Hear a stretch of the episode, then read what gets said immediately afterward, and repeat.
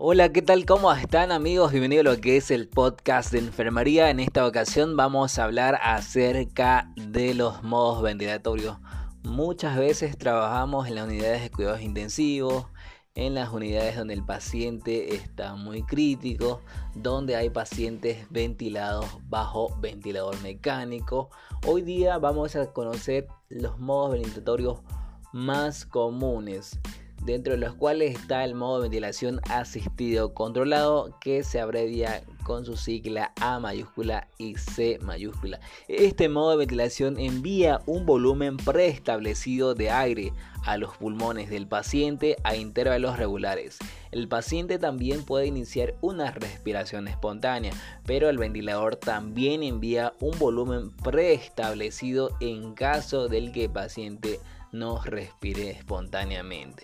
Otro modo también es el modo de presión controlada, que se abrevia la P mayúscula y la C mayúscula. En este modo de ventilación se establece una presión de pico para cada respiración. El volumen que se entrega varía según la resistencia y la complacencia de los pulmones.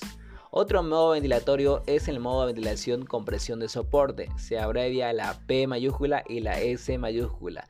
Este modo de ventilación mecánica permite que el paciente respire de forma espontánea. El ventilador entrega una presión positiva al final de la inspiración para ayudar al paciente a terminar de inhalar.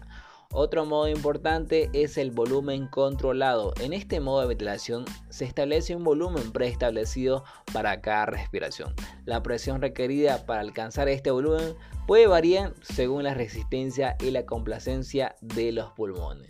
Otro modo importante es el modo de volumen asistido controlado. En este modo de ventilación permite que el paciente inicie una respiración espontánea. El ventilador mecánico proporciona un volumen preestablecido para cada respiración, pero solo después de que el paciente inicie la respiración. Otro modo importante es el modo de ventilación en presión de soporte proporcional, que se abrevia la P mayúscula, S mayúscula y la B dentilabial mayúscula. Este modo de ventilación mecánica proporciona una presión de soporte que se adapta a la resistencia y la complacencia de los pulmones, lo que permite un mejor soporte para la respiración espontánea del paciente.